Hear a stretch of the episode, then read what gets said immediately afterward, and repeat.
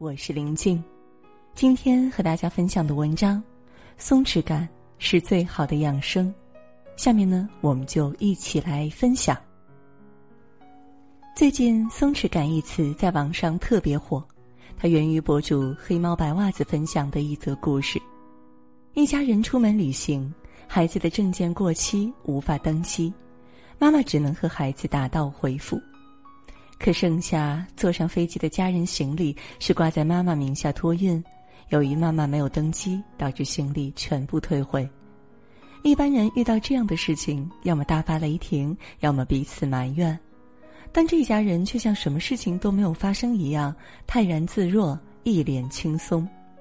就是打了个电话，叫家人回来拿行李，全程氛围非常松弛。这就是松弛感，它意味着允许一切发生，遇事不急，处事不躁。在这个压力重重的时代，每个人都会因家庭琐碎而疲惫，因职场竞争而焦虑。我们沉浸在对自己的高要求中，日复一日不敢喘息。可那些真正幸福度高的人，都会把人生调成了松弛模式。紧绷感正在折磨你，你是否正在面临这样的状态？遇到突发情况就束手无策，怨天尤人，生怕做错事。哪怕已经很累，还是不敢停下，各种焦虑涌上心头，心里总是害怕比不上别人，稍稍落后就变得惴惴不安。对于工作和未来，总是胡思乱想，晚上经常失眠，这就是紧绷感。我们总是不断对自己提出更高的要求，似乎要求越高就越体面。于是，父母连夜学习育儿经，寄希望成为一百分家长。职场人日以继日的熬夜加班，生怕被别人比下去。一个人因为各种琐事，长期处于紧张的状态，就不知不觉陷入了精神内耗。知乎上有这样一则故事：一位年轻人名校毕业，能力不差，但他却活得非常焦虑。PPT 没得到老板的赏识，他立马大为不悦，怀疑自己。发消息给同事没回，他就反复打开聊天框，琢磨自己哪句话说错了。哪怕接到一个很小的项目，都会犹豫、恐惧、坐立不安。渐渐的，他自己也陷入严重的精神内耗中。著名主持人窦文涛也曾因为紧绷感游走在崩溃边缘。二零零三年，窦文涛主持《文涛拍案》节目一炮而红，名声鹊起。但随之而来的是他的压力与焦虑，他曾经一天飞一个城市，忙到一天吃不着半口饭，身上长了带状疱疹，录节目时全身乏力，皮肤灼热，疼痛不堪。可他还要假装若无其事的工作，实在忍不住就打电话给经纪人，埋头大哭，然后擦擦眼泪，继续工作。为了不给自己带来负面影响，他也曾切断了与外界的所有联系，一百天没下过楼。精神上的紧绷日复一日的折磨着他，抑郁症无处遁形。英国心理畅销书《蛤蟆先生看心理医生》一书中说道：“没有一种批判比自己更强烈，没有任何一个法官比自己更严苛。”真正拖垮一个人，从来不是忙碌的工作，而是精神上的紧绷。看似对自己的高要求，却不知是画地为牢、自我束缚。只有放松自己的精神，张弛有度，才能轻松应对生活难题。打破枷锁，松弛有度。美国心理理疗师洛丽·戈特利布曾经讲述过自己的一段经历。结婚前夕，相恋八年的男朋友突然提出分手，洛丽犹如遭受晴天霹雳般，意志消沉，闭门不出。在情绪的枷锁下，她患上抑郁症，整日抱怨自己命运多舛。可成年人的生活就是，不论前一晚经历了怎样的血雨腥风，第二天还得继续。于是他强迫自己重新开始，用工作麻痹自己，约朋友聚会聊天和家人共进晚餐。一番治愈下，他终于忘掉了痛苦，也收获了未来。通过考证，成了美国作家、优秀的心理学家。他为《大西洋月刊》撰写的文章深受读者欢迎，他的 TED 演讲也成了2019年播放率最高的十大演讲之一。渐渐的，他的情绪越来越平稳，人生越来越松弛。那些活得成功的人，内心价值感高的人，未必幸运，他们只是会在出其不意的变化下打破情绪枷锁，迎来新生，活出自己。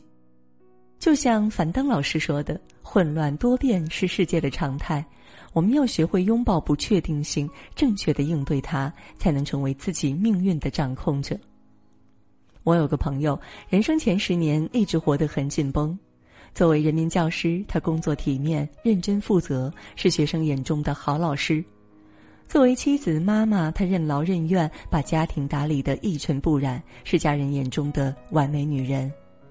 我向他请教如何做到这么优秀，他的一句话让我格外震惊：哪有什么家庭事业两不误？我整夜整夜的熬夜焦虑，既担心孩子考不上区重点，又担心自己无法升职加薪，有时候都觉得自己分裂了，非常痛苦。说罢，他从头上抓出一大把头发，说：“这就是最好的说明。”好在孩子上小学后，他开始调整自己。家里大小事不再亲力亲为，把更多时间留给了自己去放松体验；对孩子的成绩也不再斤斤计较，以平等的身份带孩子从生活中成长。哪怕在工作上，他也学会了顺其自然，尽人事，听天命。其实现实生活中，像这样的人不在少数。大多数时候，我们总以为自己身处战场。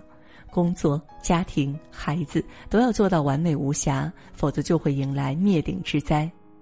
可相比战胜其他的人和事，战胜自己才是一种成长。与自己和解，保持松弛感，才是最顶尖的人生哲学。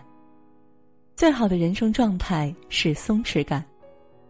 二零一八年，加拿大温哥华机场正在等待转机的孟晚舟突然遭到无理由扣押。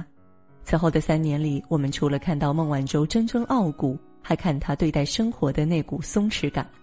在扣押期间，孟晚舟怡然自得，保持着读书学习的习惯，有空还会和母亲孟君一起包饺子，给父亲任正非的生日贺信满纸都是俏皮话，信尾还附上自己的小名珠儿。和丈夫刘孝松出去散步，尽管被保安紧紧盯着，但是孟晚舟还是和丈夫有说有笑，闲庭信步，一副岁月静好的样子。靠着良好的松弛感，孟晚舟挺过在加拿大一次又一次的指控，最终回到了祖国的怀抱。松弛感不是无所谓，而是与世界的变化和解，不浪费心力与他纠缠，潇洒转身，继续轻松的迎接人生的下一站。这个世界不是所有事情都是我们能控制的。如果时刻紧张兮兮的面对生活，期待生活按照你所期望的那样在你眼前展开，那你注定要失望。而当你持续的因此而不开心，患得患失，只会让你的人生走下坡路。松弛感是现代人的必修课，是我们和这个混乱且无序的时代对抗的武器。在工作上戒除焦虑内耗，做好眼前的事。才能稳步向前，在生活中不强求、不较劲儿，顺其自然，方能自在心安。面对感情，舍弃敏感执着，不患得患失，才更容易收获幸福。人生从来不是一帆风顺，我们经常会面临死局，但不破不立，只有转变心态，打破僵局，才能拥有更广袤的世界。毕淑敏在《像烟灰一样松散》中写道：“要像烟灰一样松散，只有放松，全部潜在能量才会释放出来，协同你达到完美。压垮一个人的，从来不是事情本身，而是情绪。情绪紧绷的人，内心就是一座牢笼，把自己困于方寸之地。情绪松弛的人，人生就是辽阔平原，让自己处于自由宽广。人活于世，挫折常有。”没有谁比谁更幸运。有的人之所以幸福快乐，是因为他们把心态调成了松弛模式。心态松了，路就平了。点个再看，愿我们每个人都能摆脱情绪内耗，松弛有度。好了，今天的文章就到这儿了，感谢大家的收听。